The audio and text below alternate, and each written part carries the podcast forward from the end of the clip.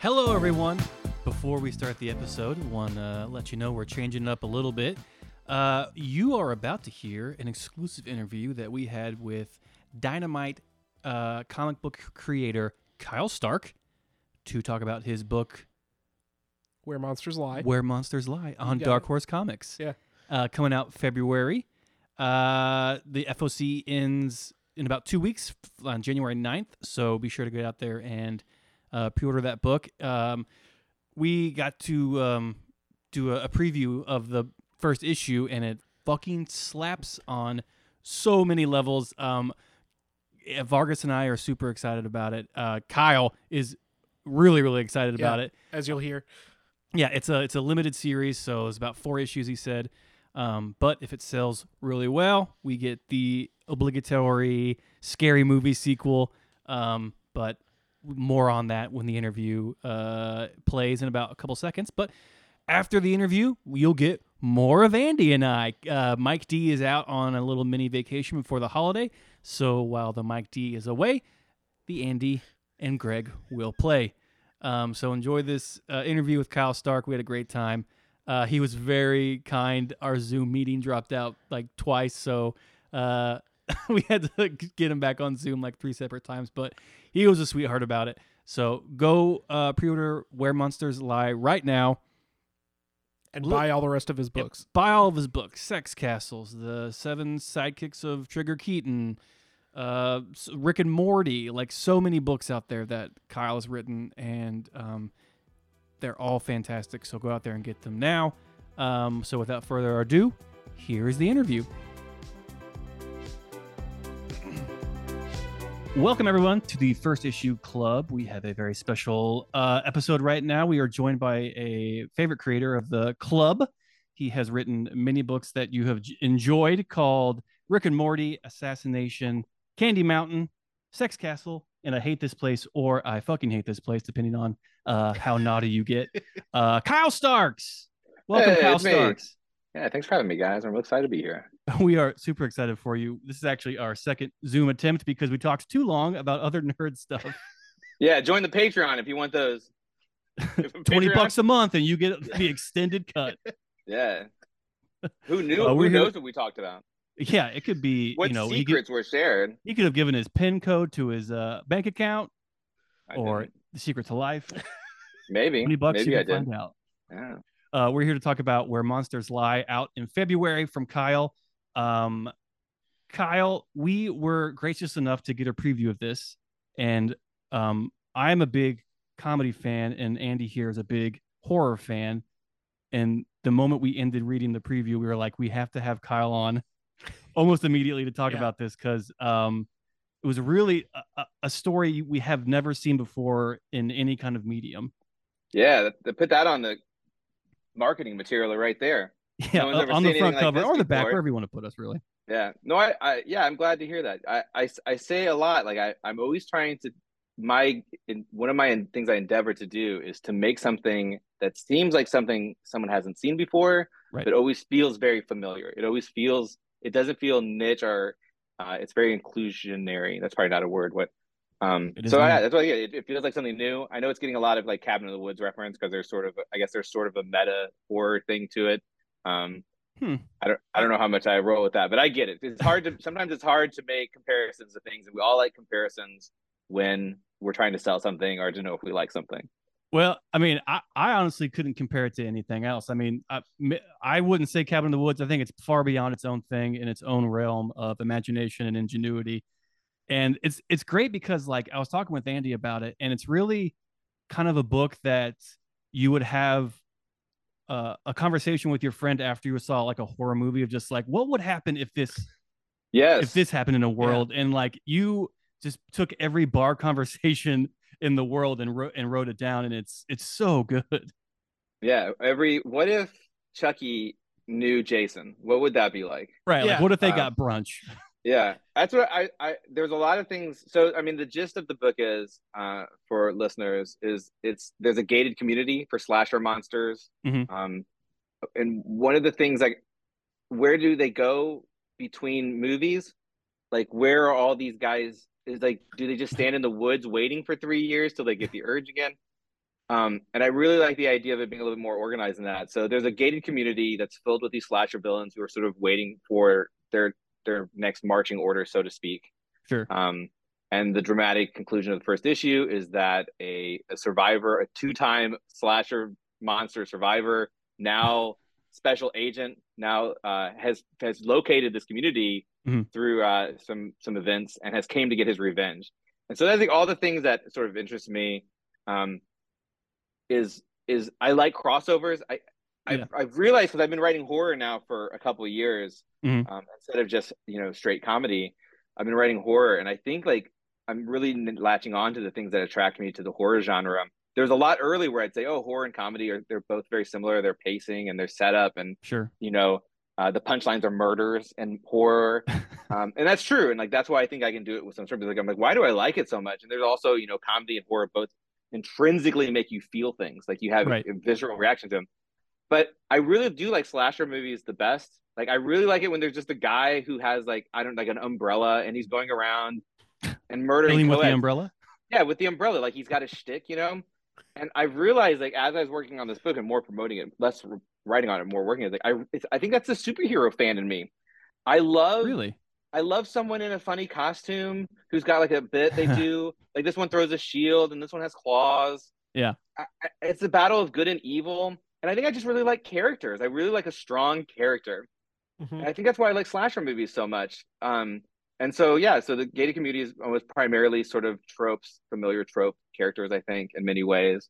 Um, but I also was like, like, and I I can't say it in the marketing, but like this the special agent to me is if um if like if like Freddy killed Martha and Wayne Kent instead of you know what I mean? Like if if instead Yeah. of just like instead of like a burglar, if like Batman's like I'm going to train my mind and body to kill slasher monsters.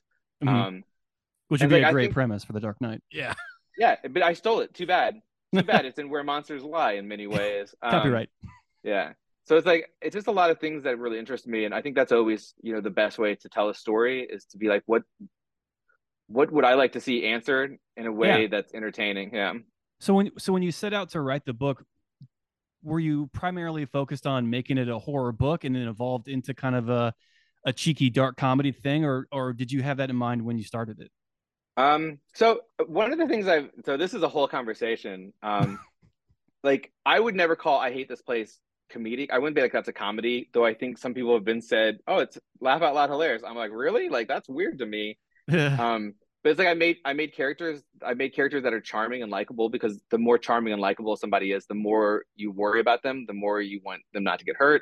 Mhm. And I think some of that comes across as humor. I also think like I think the best things have a little bit of everything in them.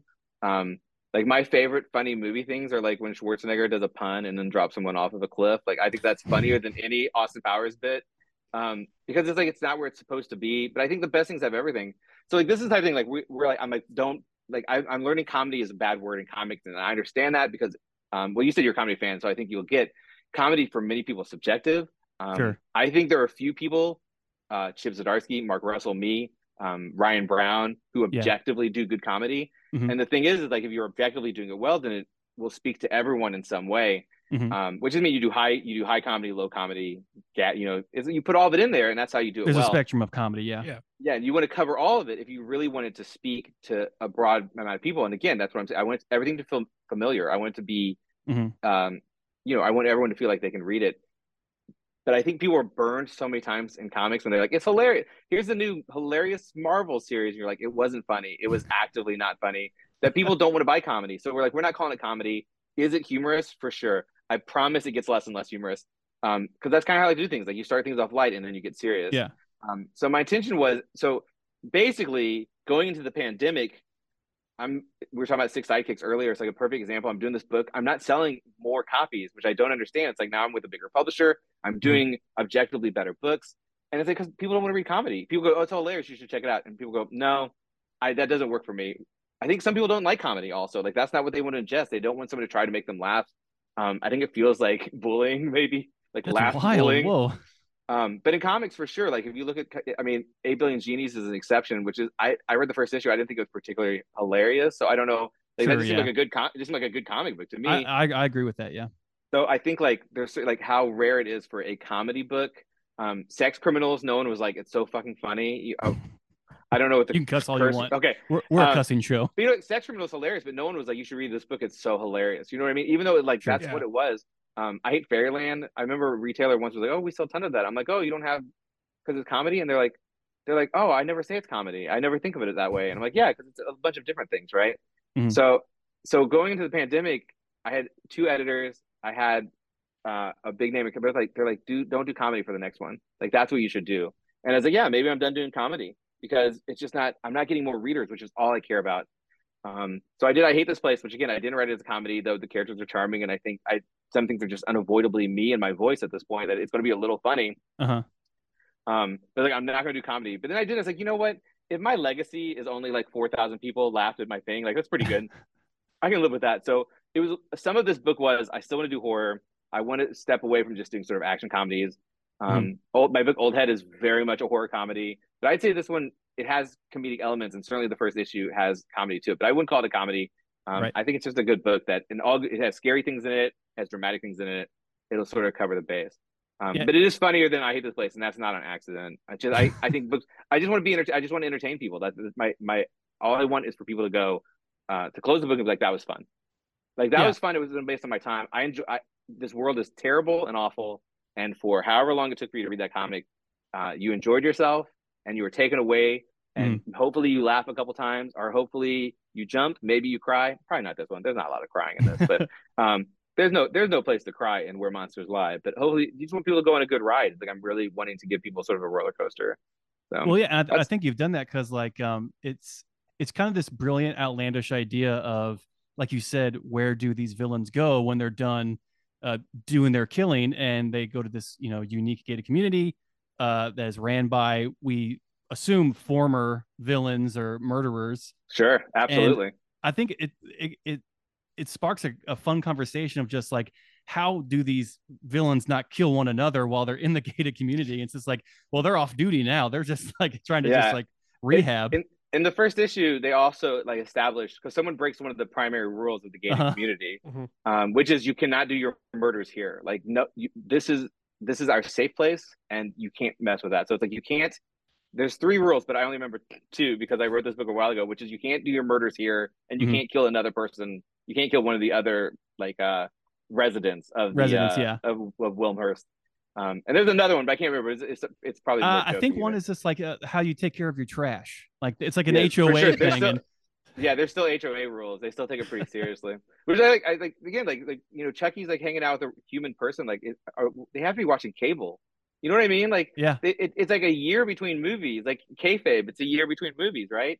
Mhm. So, what are they doing? I don't know. I think it, I thought I I like the idea of them, like the domestication aspect of it. sure.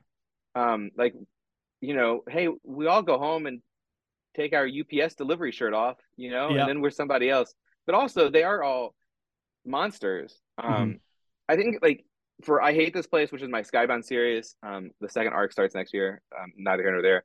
But one of the things like it's it's basically this ranch that's filled with the worst possible things. Like there's monsters, there's lights in the sky, there's murder ghosts, there's some sort of and like these are all terrible things. But something that really interested me was the worst thing on that property is the human man who's just trying to find like the bank robber who's trying to find his money, right? Like Right. so one of the things like I was really interested in where monsters lie is a theme to me, which is like um I feel like bad guys aren't bad guys anymore. Like there's does that make sense? Where you're like the mind is like, oh no, they're still bad guys. Like and not only the bad guys, like there are worse things than these guys. Um so where Monster Lie deals like a lot, like they seem like, oh ha ha ha, like at the beginning you're gonna be like, oh look, it's funny. No, but they're evil shit. out. Yeah, but he like that's a murder clown. Like that's a murder clown.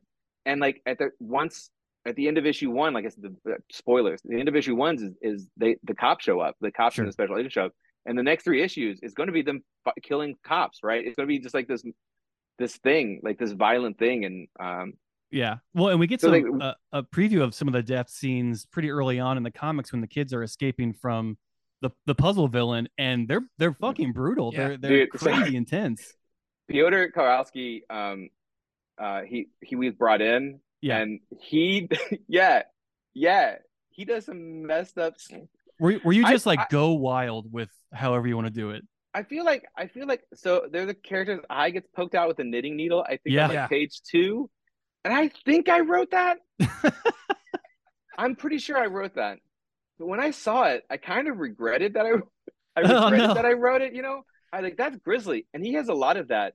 Um someone gets hit with a uh, spoilers. Someone gets hit with a claw hammer in one issue, Fuck yeah. and th- the way Piotr draws it is there's like a row of teeth, like a line of teeth. Uh huh. And I'm like, my guy, like that's that's messed up. But he's really, I mean, he's is really good at that stuff. Yeah. Um, he's great. Piotr was, and uh, so professional, such a dream to work with. Uh, I think he did a great job. Uh, yeah, he's great to work with. Hopefully, hopefully there's more where monsters lie down the road or more work with Piotr. He was great. He, but he's really good at it. There's some grisly stuff. Um, and I, I- all it's all the balancing, right? Like for every like little for the joke of, about trash cans, like there's also someone getting their eye There's a claw poked out. hammer And, yeah. yeah, Well, and I think there's some there's some drama stuff that comes around. that's definitely I think what makes it. You know, you were saying you didn't write it with i i intentionally comedic overtones, but the juxtaposition is Yeah. certainly a big element in what makes it so comedic because Yeah. yeah, page two has an, an eyeball on a knitting needle, and then page four has, hey, your trash cans are out of code. Right. Like that's like, you- it's like why you inherently laugh funny. at a funeral. It's just like you know, and, and I said I think I think it, like I think by the time like I he's he's drawing issue four now, so I just got issue three maybe a couple weeks before we went into promoting it. So Mhm. and I, I finished issue three, which I wrote again beginning of the year. I mean, and I live in books. Like I we we did this speech or we did an interview with the New York Public Library, Chris and I, about six sidekicks, and I had to go read. I like I don't remember the character names because like I live in the moment. I like I'm I spent all that energy with six sidekicks, and I'm there for when I write it, and I come back again when I promote it, and then these books are gone forever for unless you know I hope not, but in many Mhm. ways, like it's a very timely media, right? Mhm. And uh, I live in these books. So not it's like, so I got issue three, letters, art. I'm like, man, it's really good, and it's like one that is the best feeling when it all comes Because together. when I because when I wrote it, I felt like it was good. but it's been so long. So I think like it's because it's a four issue series. It I think you'll see is like yes, for sure. The first issue is pretty funny, but when you read the whole thing, I think the level of violence and horror, um, and it's it's not like for for I hate this place. I really did like to me scary things. I'm doing air quotes. Um, I, I this is to me uh, intellectually frightening. Or like these monsters, you know what I mean? Mhm. And I where monsters lie is very much like you know these things, like you recognize these things, you know how dangerous they are. So it's really more of a horror of danger and gore. Um, but I think when you read them, because it does, and all my books really, I think if you look at Sex Castle or you look at Rocky Mountain, they always start very funny. And it's like I Mhm. want people to be, I want people to be sort of enraptured by these characters. I want them to want to spend more time with these characters and see they're funny. But like they things get serious, and I think that's that's the best comedy stories are really that way.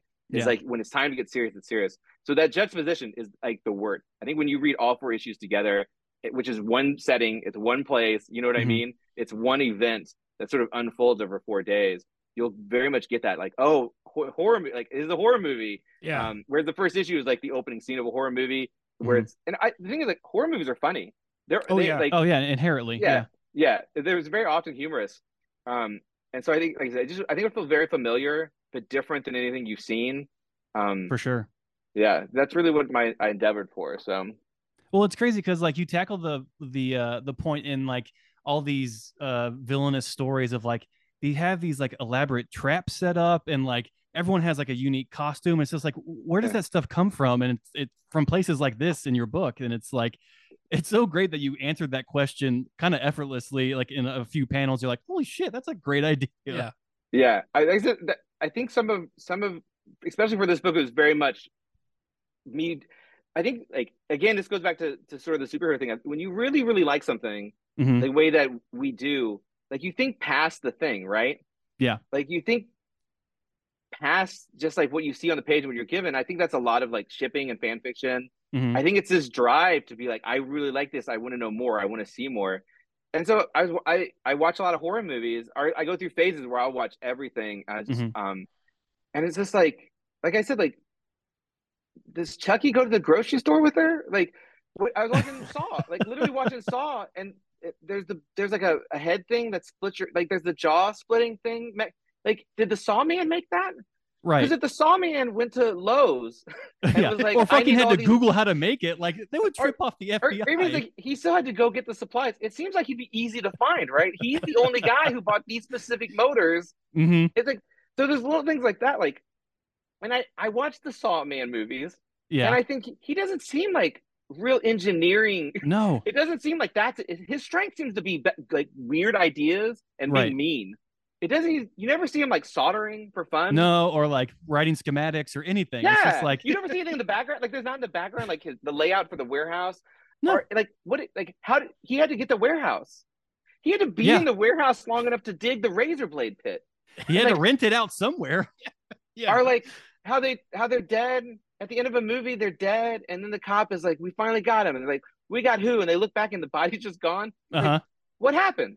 Where did they go? and it's like, well, these guys these guys are sort of hanging around, you know? Right.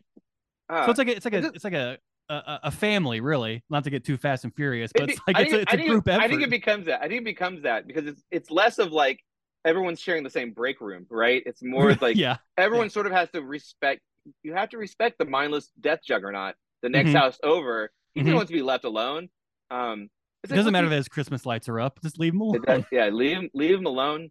Um, yeah, and stuff like that. I, I think that's part of writing. Is part of is me go is someone going. I wonder what the deal. Like trying to figure it out. Mhm.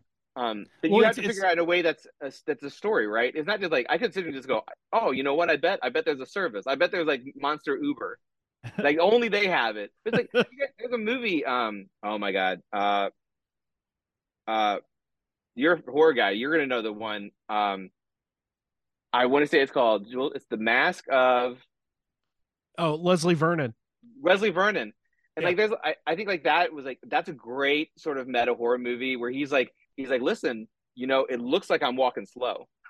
you Yeah. gotta practice this. Like you gotta practice this. And I I love like for for me as a as a horror guy and a story guy, I love that movie. I think it's so good. And because a lot of it's like it answers these questions. It's like how there's they have a network, you know, like he talks to this guy who used to be who's retired now, but he was great at it.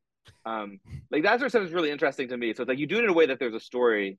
Um, and I was like, my thing was was wouldn't this be a great setting? This the this sort of Mhm. gated community for monsters. I'm like, isn't that interesting? You're like, oh, they, they could be mad at each other. There could be some sort of monster tussle, right? Um, and there's there's that in there. I think that's set up in issue one where like a couple of the monsters clearly would not be able to coexist with the type of slasher monsters they are. Um, but I'm like, that's not as interesting to me as as something being worse than them, like something that even they would be scared of showing up and putting an end to this probably. Like, and then what happens? What happens when they no longer have like this one place? Mhm. Um, so like that's the, safety story net of the, yeah. Yeah. So like at the beginning, we spent all our time with these these slashers t- having HOA violations and um like it, who's the monster here at the end, right? Like at the, who's at the end of issue one, like who's the actual monster? And then in Yeah. issue two, who's the actual monster? Is it the guy who should be the good guy, or is he going to be killing all these these people we really like now, like who we're sort of fond of for different Yeah. reasons? Well, it goes Um, back. You, you made these killing monsters charming, and so now we care for them, Yeah. and we want them to, to uh, continue their mayhem. And so when the cops show up, we're like, "Boo, fuck them! Like, let them live so they can kill." Yeah, but they're monsters. I, They're all I also monsters. I also desperately want to see the assault on precinct 13 yeah, but with slashers. Like yeah, I'm that's all it. in on that's this. this. and that's like I, I really like those. I like that specific movie. Um, I like those type of stories, and very much wanted to do something. I wanted to do a storm in the castle. Um, I kind of did it with Kill Them All, which is like a reverse Die Hard. Right. Um, but that's something that I also I really like the idea. There, I'm I'm very family oriented in all my stuff. It's really a subtext to most of my stuff, which is family or how far family will go. But Mhm. also very much like this is this is our home. Like no matter who we are, this is our home, right? I think that's really interesting. Um, Well, it's yeah, like their I think- I mean- community. they, they want to protect their community. And, you you want to protect your community, but also your community is full of outright murders. so right, yeah, it's just the worst of the worst. Yeah. But yeah. So know, there's like there's there's that, but also like imagine how dangerous it is if you're like I'm going to go break up this community of literal slasher murderers. Right. Um, how do you do that? Are you able Yeah. to do that? Um, and I each, think each that with their own specific skill on how to kill you yeah, and like systematically take you all out. It's like the best version of Home Alone. Yeah. I think, and I think, like I think at the end of issue two, because the characters, all the characters get established a little bit more, you Mhm. get that oh, so like this guy, like I said, he's basically Batman. Um, he's like, oh, Batman's going to face Jason at some point, right? like, I can't wait to see what happens when he comes across like like him fighting knife guy. You're like, well, sure. And I think like you'll have like that sort of like you're looking forward to seeing these characters interact, like different characters interact. Right. Mhm. Um, yeah, I'm real proud of that book, man. I think it's really good. I I think you know again, I'm trying to be more and more, um, less niche feeling. You know what I mean? I Mhm. want people to go, um, I want people to go, oh, that's a good idea. I want to check it out. And I think where Monster Lies at, I think it's a really good book. I think people really like it. Uh, Horror is doing so well in comics right now that I think it's sort of a door in itself for people trying new things that they wouldn't have tried probably five Right. years ago. Um, and you know, you hope people read something and then they go, "Oh, I like this guy's stuff. I'll read something else." And they'll read, "I hate this place," and then they go, "Oh, "I really like that." Maybe they'll read Rock Candy Mountain, or they'll read Sex Castle, or uh, Mars Attacks, which I think is a great series that we did that Oh right, yeah, yeah. no, no one, no one's read because it's Dynamite and it's Mars Attacks. Uh, so yeah, fingers crossed, man. Fingers crossed. People are gonna be into it. I think they will. I like think that we did a you are are pushing this book as um a gateway drug to other stuff that you wrote of just like if you love this, which I know you are, you're gonna really love this other I mean, stuff. I mean, for sure. Uh, Like I said, everything I make, I want, uh, I want everyone on Earth to read it. And now everyone on Earth won't like it. A lot of them can't read anyway because they're probably babies, um, and babies don't have the brain capacity to read. Um, like I, I'm not saying necessarily I want everyone to like it, but I think, I think objectively, I make good things that aren't being read. I mean, that's factual. I think that's fa- I can factually I can say things aren't being, they're not being Yeah. read, but I think it's because of like things are so often pushed as comedy and comedy is a turnoff.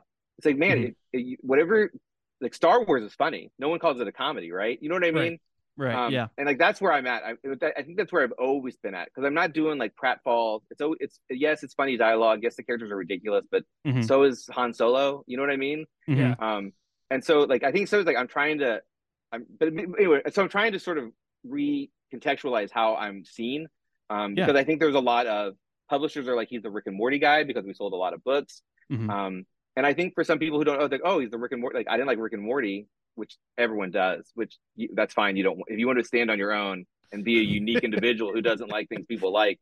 Um, but I mean, like you know what I'm saying. So like, there's different things. I'm trying to contextualize myself in a different way. But like the most important thing to me is, is I want enough people to to to acquire Where Monster Lies so I can make another book of Dark Horse, right?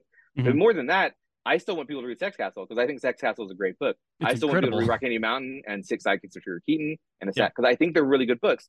And I'm uh, I'm a uh, I'm I'm a '90s kid, and I think for the for the majority of '90s nerds, we were very much if you find one thing you like, you find other things you like by the people. Mm-hmm.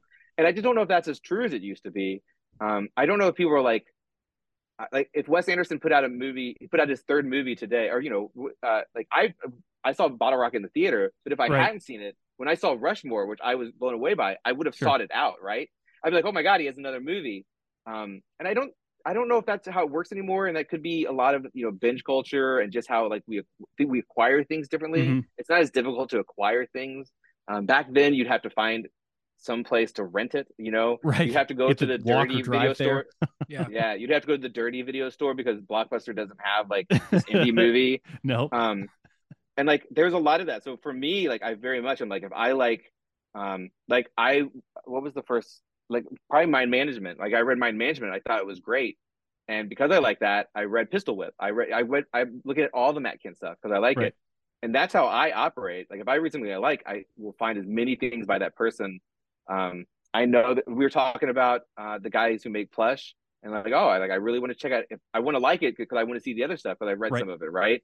Um, so that's yes, 100. percent I'm not just trying to sell Monsters Lie. I want Where Monsters Lie to sell every other book I've made because I think one, I think I'm a type of unique voice. That's a very pretentious thing to say, but I don't think I don't think there are comics like mine. Um, it, across the board, I like. I think there are things that have parts of them, um, and there's probably some things that do a lot of stuff I do better. I don't know what they are. Matt Fraction probably, um, but he does better than everybody. So what are you going to do? um, but yeah, I'm trying to sell everything. I don't want to sell one book. I want people to be like, I really like that. I want to read all of his books. Right. When And, and, that's make a movie out of it. I just want to just buy the buy more books, buy all my books because they're good. And it's not because I like. Uh, I mean, I want the money desperately, but it's like Sure. I don't. want I want. I I say people I know people who are like, like especially Matt, he's like, oh, I had this idea for a thing and it just never happened. Mhm. And I'm like, mm, I hate that. I, I don't like that because I'm not coming up with these ideas for the void, and I'm not coming like I very much make the thing that I want to exist in the world, and that's how I make it the way I make it. It's like, oh, I like it like this, right?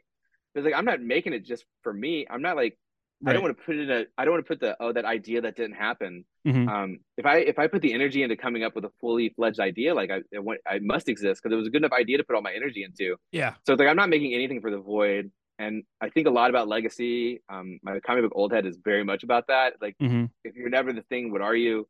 But I think about like, you know, Assassin Nation was. I'm rolling like four years ago. Who talks Mhm. about Assassin Nation now? Almost nobody. Like that's too bad. I got a character named Fuck Tarkington in that book. It's pretty good. Yeah. Uh, Erica Henderson does some amazing art in that book. It's pretty good. and he looks great in overalls, by the way. he looks so good. Uh, so that's the other thing I think I think about that stuff a lot. But yeah, I'm not trying to sell. I I don't ever want to sell one book. I want to sell all my books, um, because I think So they're that, all good. is that like a driving force for you? Like you you you have this little nest egg of an idea, and you're just like, this is going to get made. It is so like ready for consumption that it just it, it has to. Yes, especially with with this book because Mhm. um, I had a couple of public this book specifically. I had a couple of publishers who asked me for pitches after sort of the success of Six Sidekicks. I did air quotes again because it didn't make any money. Um, but a lot of people were out to me like, "Oh, you should pitch something." And at the time, I think Fear Street was coming out on Netflix, and Fear Street does something similar where there's a bunch of different monsters that come around. Oh, really? And okay, that- I never, and I I'm haven't just- that's very much the I think like the initial seed of me going like there's like three like there did you see the Fear Streets by any chance? Yeah. There's like there's like a period where there's like three different serial killer monsters sort of and I and for whatever I was like I was like what if they were all together? What if there's a team up? You know what I mean? Like what if they were all on the same plane? What if they're on a team? And I'm like, "Oh, uh, like oh, I love this idea. I love this idea." And very much is like, "Oh, it could never happen because, you know, the, if someone wanted to do it in real life because you put all these sort of tropes together, it would be so it would be it'd be impossible, right? Yeah.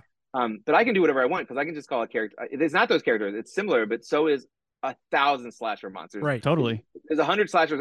I'm doing. You'll you'll see what I'm getting because there's there's ten puzzle guys. You know what I mean? Now there's not just one puzzle guy. There's ten. Yeah. Like you get it. Um, so that was very much a thing. And at the time, I pitched it to two places, and I'm like, this will be good. It it's gonna it's gonna be it's gonna be fun. It's gonna be scary. It's gonna really.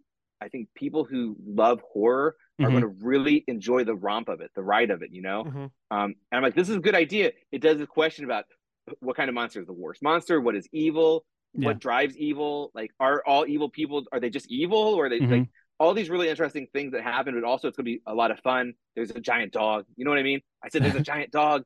And uh, the giant dog's name is Baphomet. Hell yeah. Yeah.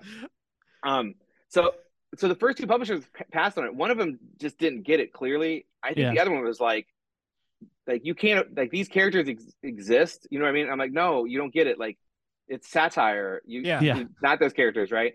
So I was like, I got that. So I mean, I was very much like, so Dark Horse because I'm friends with Matt Kindt and Matt's doing very well Dark Horse. He's like, just take, just talk to Dark Horse. And I was like, okay, I'd love to work with Dark Horse, which I would. I'd like Dark Horse. Uh, Dark Horse has made so many comics I adore, right? And uh, so I did, and they got it. Like, oh yeah, it's great. We're gonna do it. So that's a- an example. Like this was the book I wanted to make. Like, and I very much live in the moment. Um, so if I have like multiple books happening, it's very challenging for me Right. because I have to kind of switch back and forth, and I have to refine sort of the the mental place where I live in these characters, and I live, um, I live with them. Now that being said, like I haven't done Where Monsters Lie Forever. It is a horror movie. I'd love to do a sequel. I already know what the sequel is, right? I would. I But- think it, it lends itself to that quite easily. Yeah. It, it needs to have a sequel just because it's a horror movie. I, But- I think you need to I think you need to get in touch with uh, Tim Seeley and do a hack slash crossover. Maybe I like Tim. Tim's all right. he loves doing those squash crossovers, doesn't he? Oh yeah. Uh, he just had that kid kill all my kids, though. That doesn't seem fair. is it, That he's, doesn't he's seem like a- overpowered, I guess. Yeah. that doesn't seem like a fair arrangement. what if I can get him to have my kids kill his kids? Hmm. Uh, Just maybe, put all the kids' names in a hat and is then Hack slash out. Dark Horse? Is Hack slash Dark Horse? It's not, right? It's image. Eh, it'll Yep, never happen. Foiled. Yeah. Dream dead. Uh, but yeah, I'd like to do a sequel, but it's like, at, at the same point, like I can see it, but I'm not step. I, I can see all the parts, but I'm not living it yet. You know what I mean? So Yeah. that's another example. Like, is that a book that I, I would very much like to do? Yeah, but in the comics, modern comics landscape, hmm that's not me just wanting to do something that doesn't decide it exists, right? So Right. I very much like to. I like to live in it. I like beginning, middle, and ends. Um, I hate this place at Skybound was ostensibly an ongoing. So I I lived in that differently. Mhm. Um, it is not an ongoing anymore. So it's like I've had to adjust a lot of things for that book, which hurts Sure. my brain because I was I was living in it differently. Um, Mhm.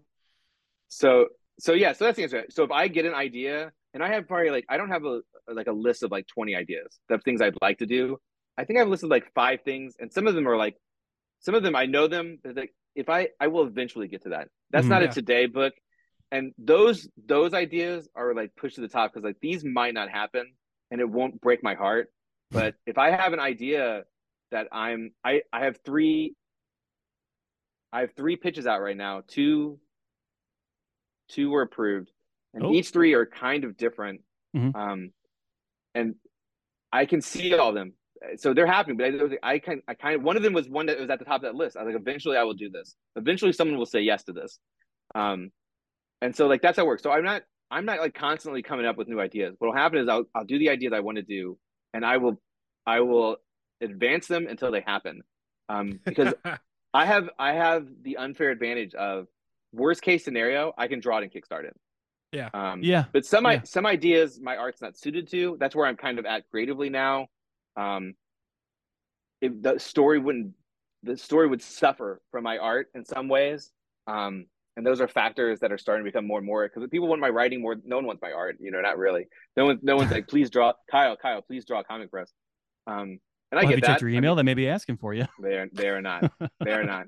Occasionally, I get some I get some some sort of you know uh, indie writer wanting to break in wants to know if I will. I'm like, mm, I don't like drawing my comics. That's not true. I love drawing my comics, but um, I like I also like those projects just to be my project. I don't have editors. I don't yeah, have page yeah. counts. Um, but yeah, I I really I really fixate. Um, and if it's something, this book I was like, like worst case scenario, I was so excited about it when I was pitching. I was like, I'll just draw it and I'll do a Kickstarter, like whatever. Mhm. I did not want to draw it because there's a, there's several scenes, and this goes back to how good a Piotr is too. Um, there are several scenes that I wouldn't have been able to get the gravitas of. It wouldn't be scary enough, and I could Yeah. see when when you first see the giant. You don't see him for three issues. By spoilers, it's a giant dog. They say his name in issue one. They say his name. They in do, issue yes. one. Yeah. When you see that dog first appear, I saw that in my head. Um, Mhm. and Kowalski, it's perfect. It's exactly what I saw. You know what I mean?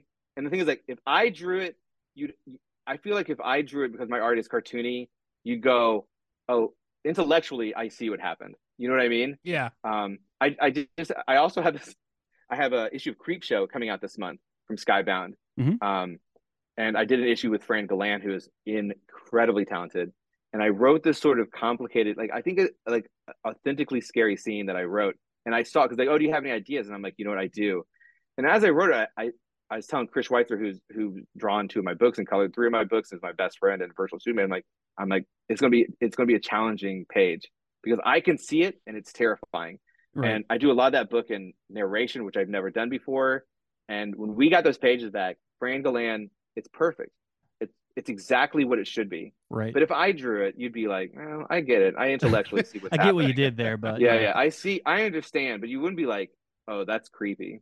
And I think Piotr, like, there's several bits. And he also does like I, I want to do spoilers so bad because I'm so stoked. Like we're getting issue four. And basically there's well, it's kind of set up in number one.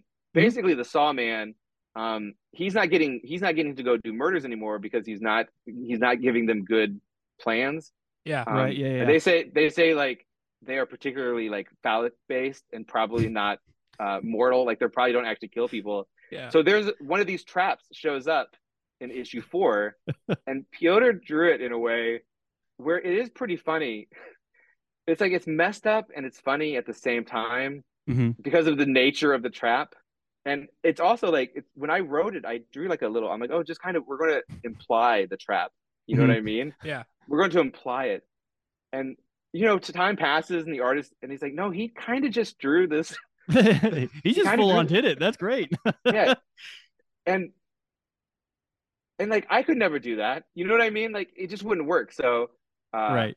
so yeah i think i, I think i tangented it so far away from the question but hopefully good. i made hopefully i made people more excited about where monsters lie from dark I, horse I hope everyone Coming is out in super, I- February. I- we read this and we're fucking geeking out the whole Yeah. time of just like the prospects of where it could go, and like what you've set up in issue one is just like so masterful. Like all the questions you ask, I'm just like, And when the cops show up at the end, like you said, you're just like, oh fuck, like It's It- about to go down. it just yeah, went Yeah, from like about to six go to down. midnight.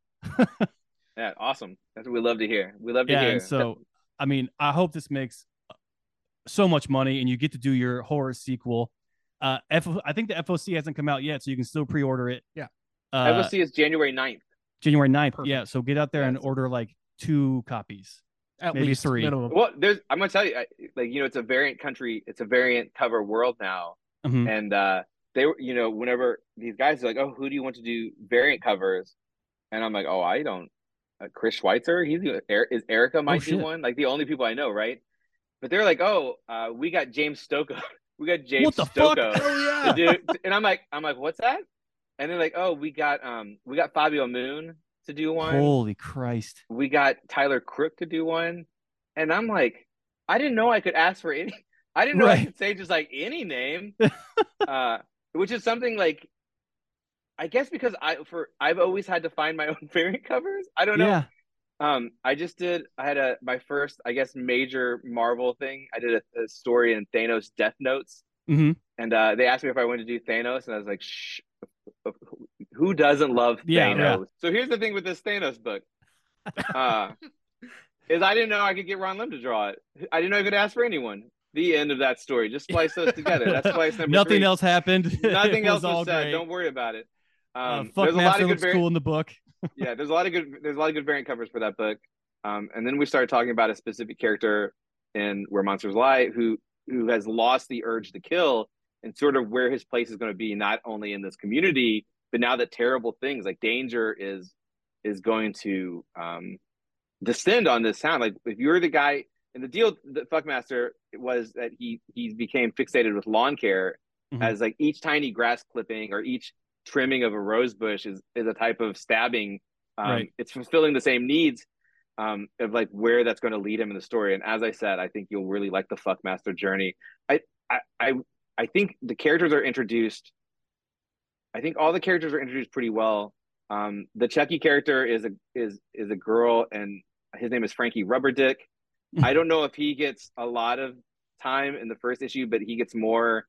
Um, I, a lot of characters are introduced, and I, I really like to think I did. Like people can go, "Oh man, I wonder what's up with these uh, cannibal hillbillies. I wonder what's gonna their deal is gonna be." Or Right. you know, Richard the Clown wants a flamethrower. Like, why does Richard the Clown want a flamethrower? Um, you know, Well, Wyatt's yeah, what what happened to Wyatt's murder family? Why like he's obviously older, but where's Mrs. Murder family? And, and yeah, that's Who's- what I was talking about. The first Yeah. issue has all those questions. It's it's it's amazing. It's like I want, you know, four or five more series of each character, really, like a spin-off. Yeah, I mean, you know, I I'd like to think, um, I, I we you know we talked to we talked to entertainment people, and you know, let's hope this is one of the things like I'm manifesting by putting in the world. But I was like, you know, you guys should try to sell this to Shudder because Shudder could could make Mhm. this and then go and here's the Daniel Dawson movie, here's the Baphomet movie, Right. here's here's you know what I mean here's the Frankie Rubberdick movie, and they it would give them access to the characters that they don't have access to. Mhm. To make those types of movies that are familiar, but it's like in a universe, it's their own, it's the Shudder monster universe, right? Right. And to me, as a horror fan, not just the owner and proprietor of this license, but as a horror fan, I'm like, you know what? That's kind of cool. Oh yeah. You know, I, I think I mentioned like in Fear Street, there's like a character who's wearing like a burlap bag, and I don't know, he's a Skyler or something. I can't remember, but I remember seeing that and going, oh, I want to see that guy's movie. You know what I mean? Because I love slasher movies. Yeah. Like, oh, I want to see that. I want to see that guy's movie. And it's like, oh, that guy looks like a marshmallow. I don't know. I can't. I want to see the marshmallow guy's movie, right? uh, so like, I think that would be really exciting. That stuff doesn't happen. Um, but it does seem like it'd be a good deal for everyone involved. Shudder. Wink, It wink. Yeah. should happen. Yeah. Shudder, we know you're listening, and you should just. So there's like, and- but even if it's just even if it's just this one comment, because I think you kind of like you know, like presumably what Fuckmaster was doing before he came here and just started mowing his lawn all the time. Mhm. like you know he was out killing co-eds or something, right? yeah, so he was all a like porn you get star, that- clearly. A porn star. Yeah, I. Fuckmaster.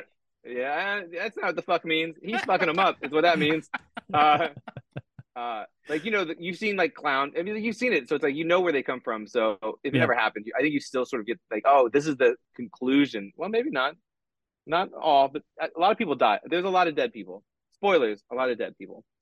Uh, Which you would yeah, expect from a book like this. A lot of dead yeah, people. I, I hope you are expecting it. You know, I did I did something similar to Assassin Nation, where I think, you know, because it's a four issue series, Right. Um, none of these characters, not a single one of these characters, good guy, bad guy, likable, and like, likable, needs to walk out of this book. Right. That if it's if it benefits the story, they're going to die. If Mhm. it benefits the story, they're going to live. And I, as a reader, I love that, and that's I really like the sort of new paradigm with comics of six issues, five issues out. Because Mhm. I've always been a, I've always been a beginning, middle, end guy. I always have been, and that's how I tell a story. And that's what this is. If if it suits the story, they die. I, Right. Who's your favorite? Don't like them too much. You know what I mean? Like because I can't make any promises. And it's a horror. It's a horror comic. Like people die. People horror. die. yeah. Um, but that being said, I do. I would like to make a bad sequel. Uh, with whomever may survive, if anyone. Oh, Uh, yeah. Question mark. yeah, but I think even if it's just this one book, I think you'll you'll go. I get it. I I like. I I can tell where these characters have been. I can tell where they're maybe going. Um, I like the time I spent with all of them. Uh, no matter how grotesquely evil they might have been, Mhm. uh, are you know blinded by vengeance they might have been. Um, I think they're. I think it's a good time. I think it's a great fun comic, and and that's that's all I endeavor to do is make something entertaining uh, for the people to read. To make Right. something entertaining to be read, right? Um, and I hopefully, think I didn't.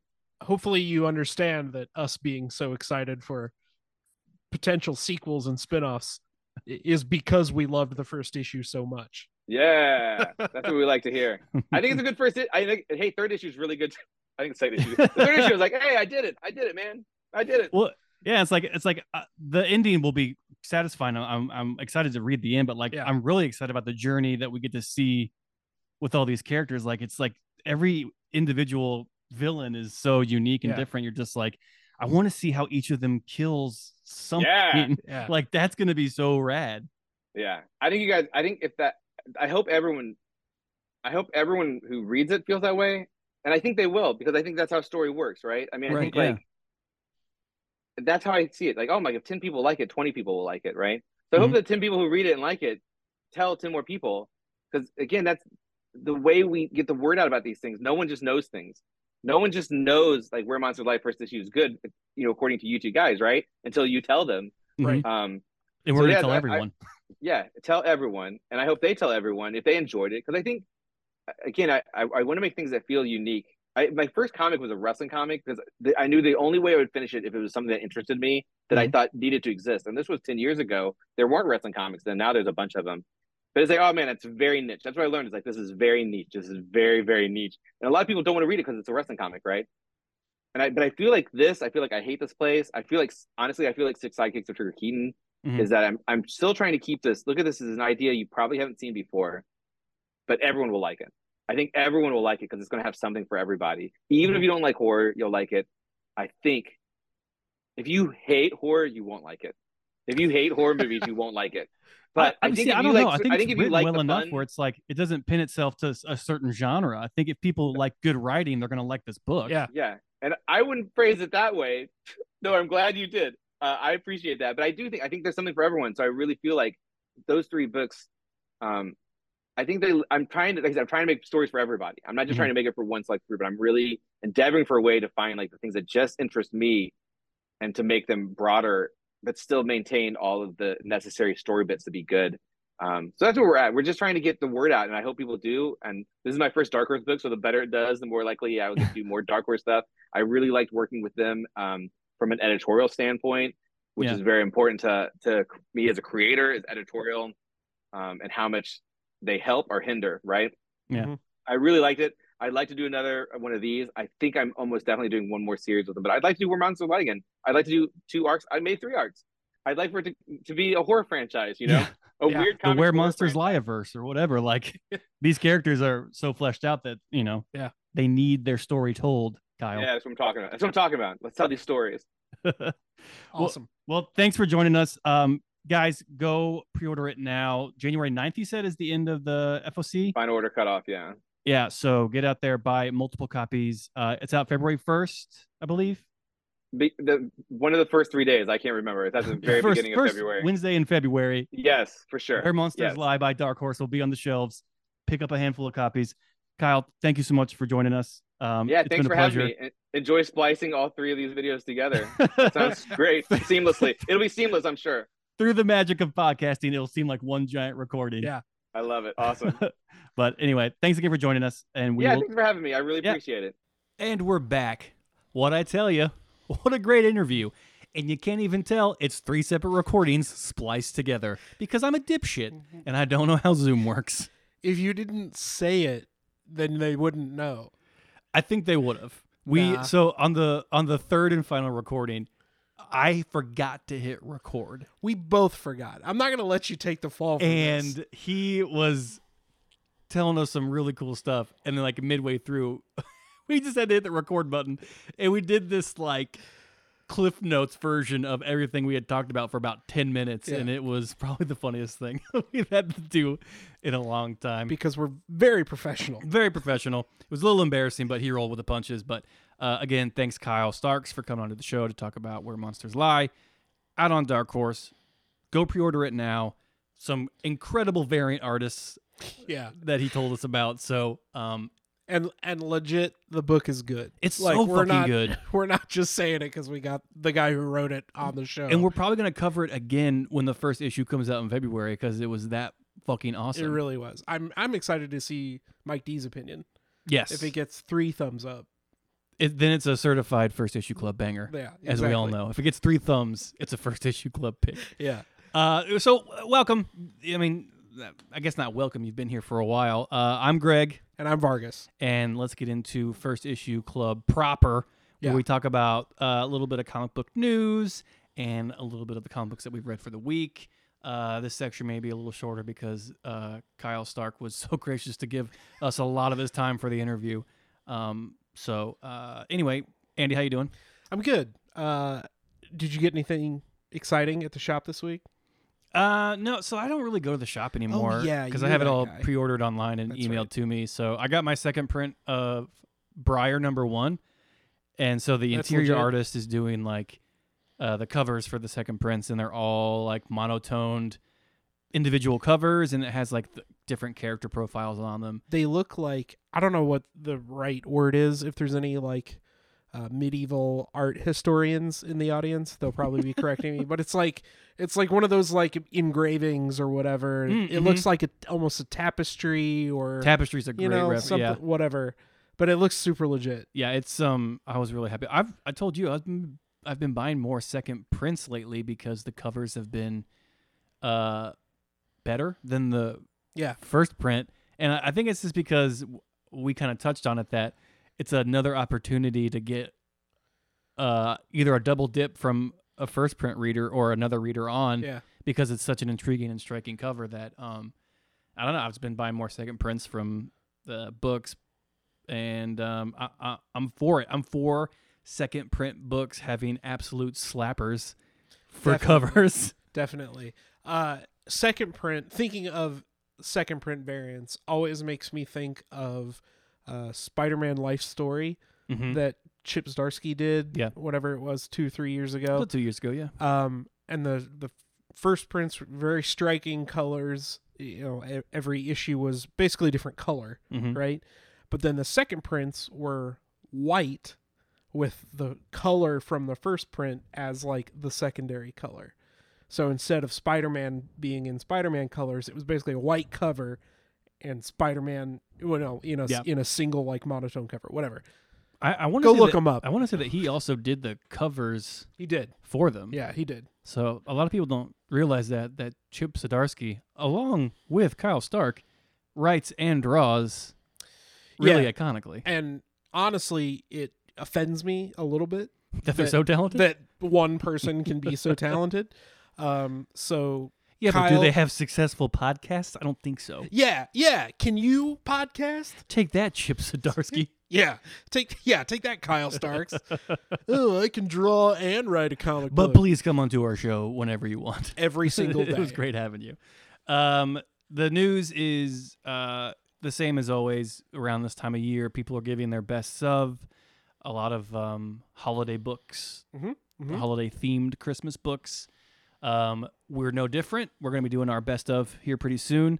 And then Andy and I, I think, are going to be doing on the firstissueclub.com blog section.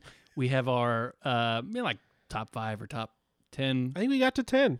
yeah themed christmas books that was honestly a lot of fun to um, research and try to find the ones that we've enjoyed. Yeah, the list isn't just Klaus ten times. So- although it, it it it it has earned it. Obviously, Klaus makes the list. Yeah, it's Is, Grant is- Morrison. Is, is Klaus the only holiday themed book Grant Morrison has done? I mean, he did all the other Klaus sequels. Does that? You know what I mean? Outside the Klaus verse. Uh, as the resident Grant Morrison expert, I'm embarrassed to say that I don't know. well, you should be embarrassed because I I go to you for the info I on know. this. I know. I'm sorry. That's okay. So yeah, no real news. Um, I know that Marvel and DC dropped their solicits. We're not really that kind of show that goes through the solicits, or you know, Except for now. Get ready. yeah. this episode is six hours long. Um, so I, I don't really have anything that stand out much. Uh, you saw the new variant for Batman. Yeah, uh, Quesada's re- doing Batman variants, and apparently, number 133 is going to be his third variant cover. Mm-hmm. So presumably 130 would be the first variant You cover. would logic but- dictates. but I don't know. Um, kind of cool. He was Marvel's uh, chief creative officer up until this year. Mm-hmm. Which shocked us both. Shocked us both. Yep. Um, so that's cool. He always does absolute gorgeous art. Mhm. I really like his stuff. So if you're into the Dark Knight or Mister Quesada, Joey, I think as we As we call him. as we call him here, Well, we're friends. Don't call him Joey. uh, yeah, go pick up. I don't. His, uh, I don't. Batman Did he, he didn't leave Marvel on bad terms, did he? I can't imagine that he did, but also I don't know. Yeah. I We'll mean, ask him next time at the bar. Yeah, when we see Joey at Applebee's, we'll press him with these questions. I was just I was just wondering because like this didn't seem like a a petty move for him to be like, No. oh, you you're gonna get rid of the you're gonna get rid of Joey? Well, I'm gonna go right over to DC and do some variant covers. For No, them." man, I'm sure DC's just throwing money at him. Nobody Like, puts Joey in a corner. get paid. That's what I say. Honestly, go it, go for it, Joey. Yeah. Um, what else came out? Oh, the Batman Spawn thing came out. Mm-hmm. Mm-hmm. Um, okay, I haven't read it yet. I haven't either. Um, it is a one shot. I'll say that. Which oh, is so I did not know that. which is good. Um, I heard little comic shop news. I heard a rumor. mm-hmm. So this was published by DC. This Batman Spawn. Sure. I heard a rumor that Image is going to be publishing Spawn Batman Oh no, that's as like a companion one shot to this, which I'd obviously be very interested in hmm picking up as well. And this is also a spin out from the Frank Miller and Todd McFarlane Correct. Batman vs uh, Spawn that came out like 20 years ago. Yeah, War Devil. Yeah. So, um, and I and they're doing a reprint of that, the the one from the '90s with the one shot included as like a deluxe edition. So oh, so there's like a regular and then there's like a deluxe with the Yeah. story that came before it. Uh-huh. Whoa. How much is the, the deluxe going? I don't know. I know it's a hardcover, so Holy shit. Okay, never mind. It's not a so it's not like $8. It's Yeah, like no, it's probably gonna- like 25 yeah. It's probably yeah. Well, it's probably gonna be like forty. Let's Jesus be real. Christ, fuck that. No, thank you. Okay, so uh, we might do a review of that on the blog. Yeah, if it's good, I, I haven't read it yet. I'm I'm sure it's. I'm good. sure it's I'm sure it's good. i I'm, think it's like I think Batman vs Spawn is a lot like an action movie in the 90s or any like Yeah. blockbuster. Like it's too ridiculous not to succeed. Even if it's bad, it's still good. Yeah. Because it's just two iconic characters just beating the shit out of each other and like trying to yeah, coexist in the same room. it's RoboCop versus Terminator, right. right? Which we haven't seen, right? Oh, they made not only the video game but the comic book. They made a video game of that? Yeah, man. I had it for Game Gear. I had no idea. Yeah. It's legit. You play as RoboCop. That should be a movie. It. Sh- tell me about it. Yeah, And it was and you said it was a comic. it was a comic. God damn it. Now I need to go find that, apparently. Frank Miller wrote a lot of Terminator comics and RoboCop. Too, I didn't know that. back in the day. I just He wrote out the original screenplay for RoboCop 2. If you didn't know that. Frank Miller did? Yeah. What the fuck?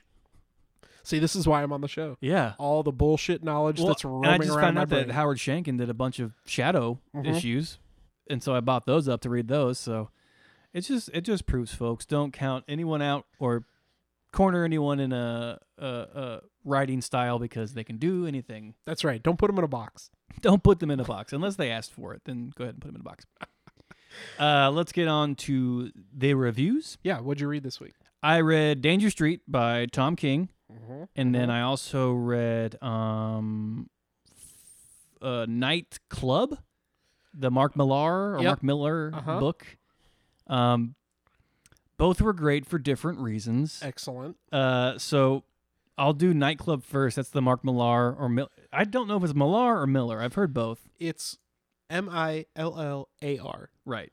So Mark, next time we're at Applebee's, Next to Joey. next to Joey, tell us how to pronounce your name. I assume it's Millar, but until I'm corrected, Okay. I'm just gonna keep saying it that way. That's I've I said James Tynion's name wrong for years. It's pronounced tiny onion. Tiny onion.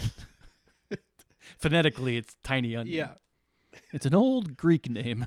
Meaning small onion. means smallish onion. Um, it was really good. I mean, uh, I, Mark Millar is one of those writers that you either like him or you don't. That's what it's come down to. but who are there people out there i'm legitimately asking are Mhm. there people out there that are like Yeah. uh, secret service sucks i didn't like wanted There are. really There, there's a yeah. I I think they're pretentious. Like they're like upper crust, like uh, they, they only read people. concrete like okay, don't fucking I'm bring not knock- concrete into this. i'm not knocking concrete Paul Chadwick didn't ask to be put into this fight. i'm not knocking concrete but it just seemed like those those Yeah. are the people that like turn their nose yeah, up well, I mean, like, because Mark Millar, he writes very um, appealing stories that reach a wide audience. That's why people how dare he listen. It's the same people that probably brag about A24 films. You know what I mean? Like, if it's Yeah. too successful, I don't like it. okay yeah, But yeah. I believe they're called hipsters. got it yeah, yeah, yeah. And you know, um, it was really good. About it was about a kid that suddenly becomes a vampire and him discovering all the shit that happens with that. And then there's like other vampires that want to hurt him. It's just like a, it's a coming of age story, but you're a vampire. Not much, Sick. to, not much to it, but like it's fun. It's Yeah. like, it's kind of like Kick Ass or like Secret Service or anything shit like that. Like Sharkey. It's like yeah it's a fun, whimsical story that Mark Millar has written that's set in a different time or universe. and uh, a good point for this book issue one is a dollar ninety nine Yes, it's um I don't know if the rest of the issues are. They might be. I don't know, but I got to the checkout counter and I was like, "Oh, saving a buck." It's great because like we've talked about how comic book prices have been rising for years now. Yeah. And to see that happen, uh, I, I just wish it would become more popular across the um industry. Well, we talked about that with Kyle, Yeah, we right? did. We keep, About keep how Kyle back up. how uh, comic books aren't an impulse purchase anymore. Mm-hmm. You you, I mean, Actually, that conversation is on the Patreon.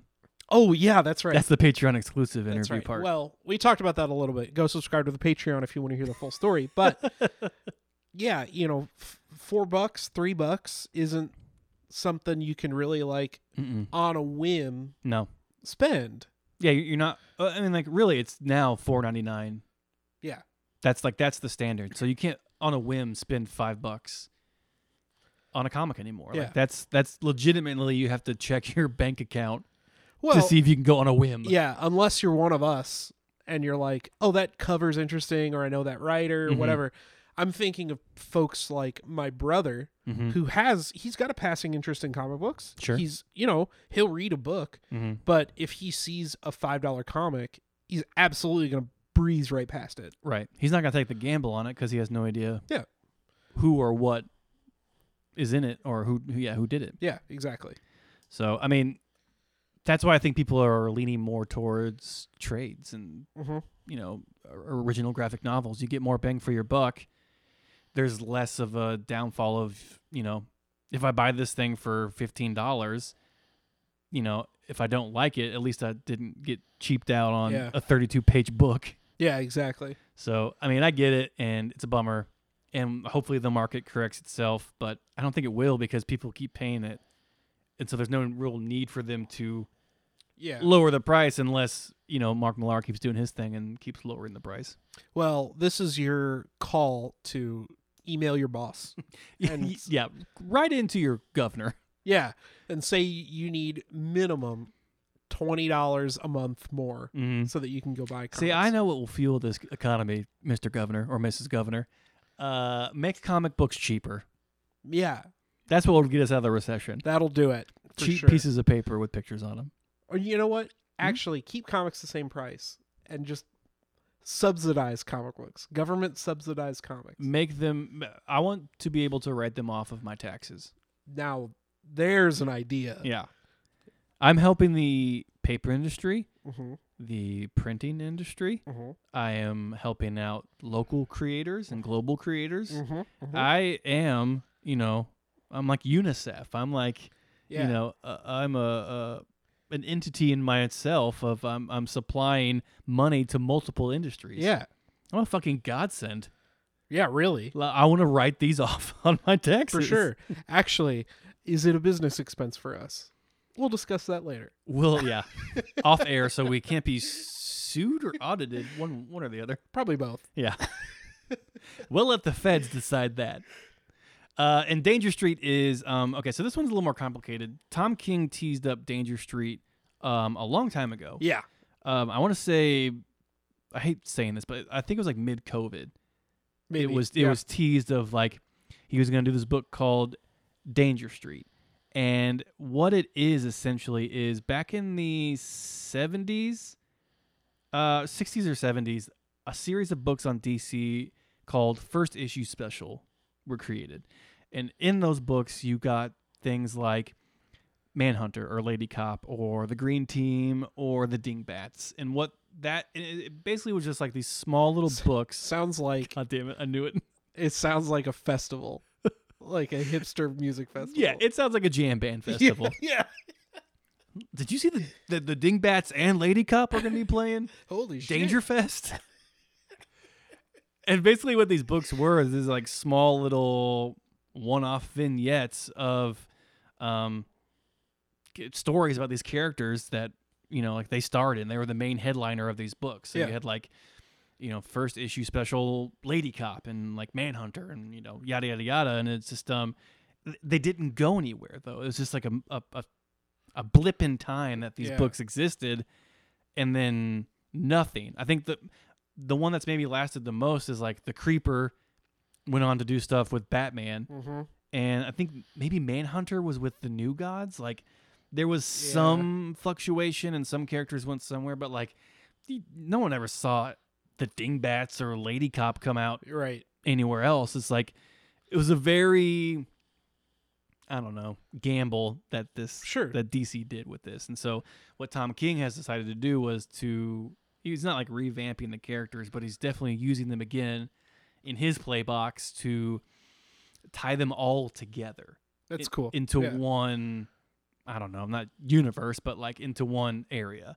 And so you have like Manhunter and the Creeper who are definitely more supernatural and superhero mixing it up with Lady Cop who I mean as the name applies it's a female police officer. Like What? that I mean like the, the is the silliest name I think in all comic books is someone Yeah. actually greenlit a book called Lady Cop. And it's, it's it's addressed in the book too. They're just like she was like, "Do not call me Lady Cop, and do not touch me." And Right. It was like, it was so funny how Tom King addressed that. But to see, I don't know, it's kind of a nice nod to the history of DC and its books and its titles of Tom King. Just kind of, I don't know, he's like he's having a lot of fun mixing it up with these characters and having them interact. So, um, e- even if you don't know who these characters are, eh, you're still gonna enjoy the book. Dude, yeah. Anything Tom King writes, if it's going to be a weird DC character, Mm-hmm. It's going to have nine panel grids. Somebody's going to be sad. And it's going to fucking rule. Yeah. Like, you didn't know anything about Human Target Oh no, when but it came out. is insane that book is so good. and Was. super Is. horny and sexy. Like, man, Oh, yeah. there's a there's a lot going on there that is fun to read. Uh, I think it is okay. So I think Human Target is the initial series is over, but is it getting like another one? For some reason, I thought there was like, or maybe like an annual or something's coming out. Where They did an annual. They did Okay. Tales of the Human Target. That's what it was. That's what it was. Yeah. But it's so good, and Greg Smallwood, holy shit, Yeah. dude can draw anything, and I'll buy it. Yep. And But then um, yeah. Danger Street is Danger Street. It's, it's gonna a good be time. equally good. Yeah, and like it, yeah, it's it's just fun. Tom King playing around in the DC sandbox of characters that no one gives a shit about, and if you do say that you do give a shit about them, you're lying and you're just being a contrarian. You're you're trying to get your 6.5 slabbed lady cop number 1 Yep. up in value, Up in and value. it's not going to work. It's not gonna work. It's just not gonna work. Uh, who's doing the art on Danger Street? I should have Um, yeah, let me pull up. should have prepped you for that. No, you're fine. I just put my phone away, so of course you would ask it. Uh, Jorge Fornes is the artist. It looks great. Colorist is Dave Stewart, which he's done a ton of stuff Yeah. with uh, Mike Mignola for his BB, BPRD Yes. series. I was really concerned because I saw Stewart on the cover and I was like, "That's not Cameron Stewart, right?" No, no, no, no, no. nope, it's Dave. Yeah. Just to put everyone's fears, Mr. Dave aside. Stewart. Yeah, yeah, Good to see you. it's the good Stewart. So yeah, those are the two books I read uh, in between my preparation for the Kyle Starks interview. Uh, well, you did twice as good as me. I only read one book. um, I have both. Uh, is it night? It's nightclub, right? Nightclub, Nightclub. and Danger Street. I've got both those in my to read pile, um, as well as the one you read for the blog, Vicious A Circle. Vicious Circle. Yeah, we did a uh, a blog entry for, or for a Vicious Circle, and it is holy crap! It is so so good. Yeah. I've got all those in my to read pile. The one I did manage to read was uh, Gerry Duggan's Iron Man. hmm And I had no idea that Gerry was doing the next Iron Man. Yeah. Um, what's exciting to me about this book is that it seems like he's trying to take away.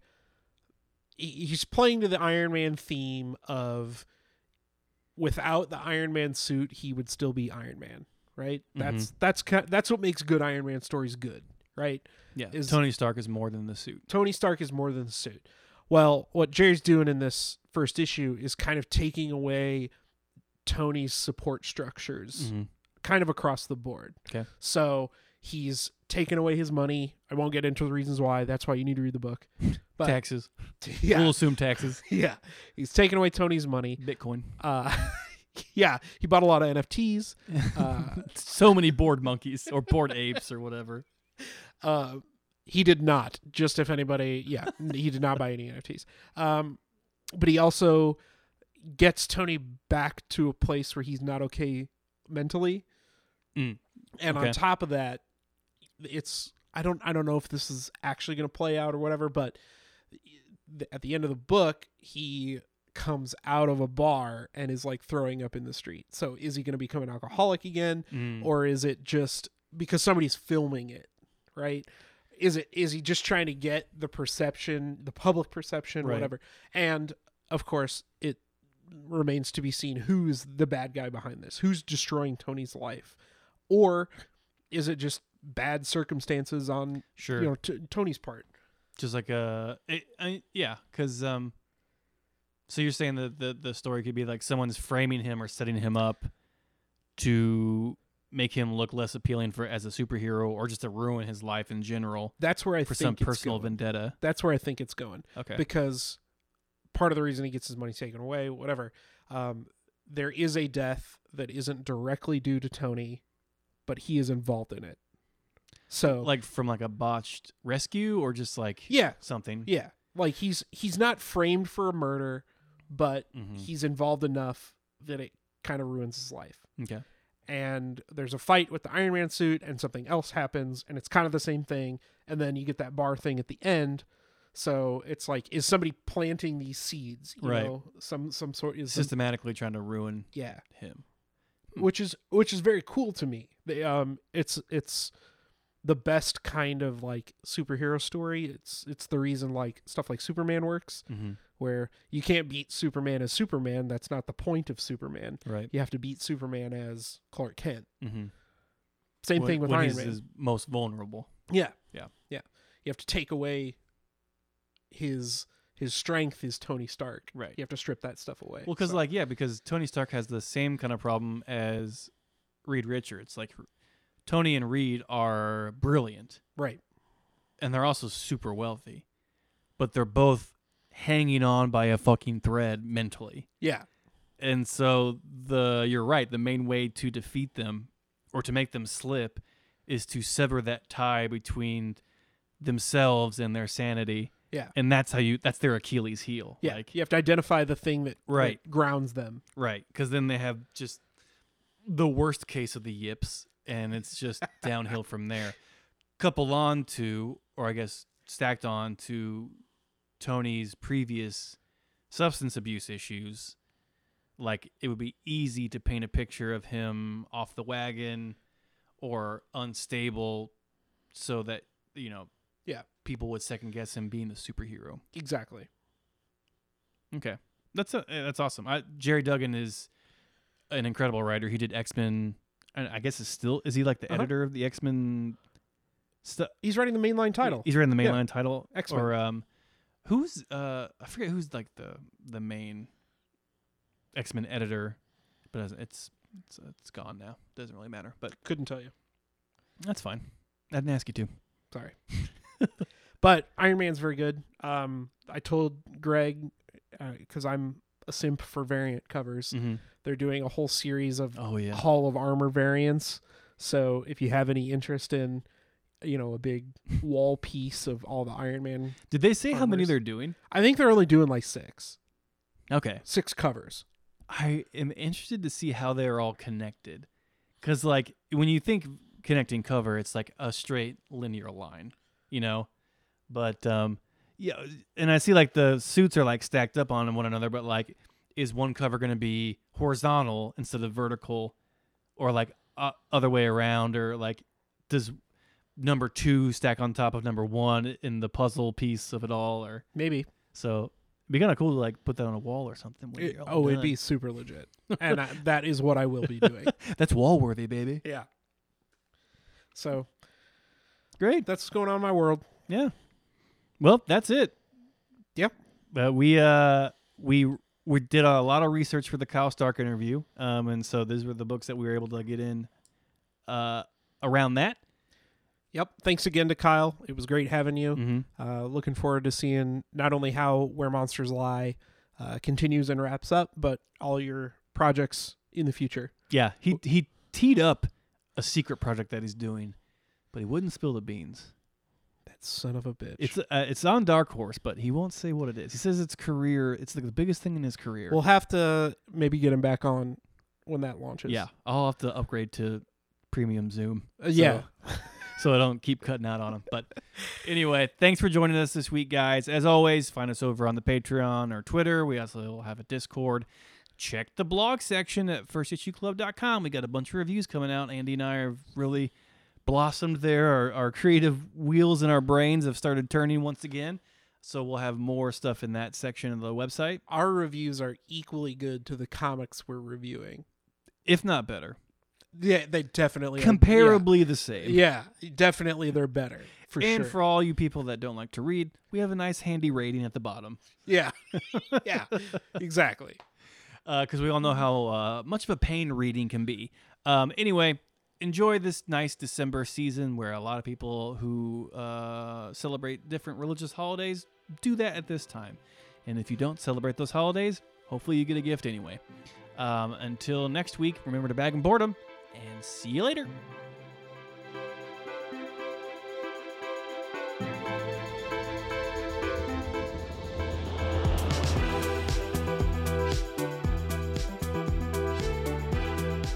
First Issue Club is edited and produced by Mike DeStacy and Greg Lichtite. Follow us on social media at First Issue Club and check out our Patreon for videos, audio, and more at patreon.com slash First Issue Club.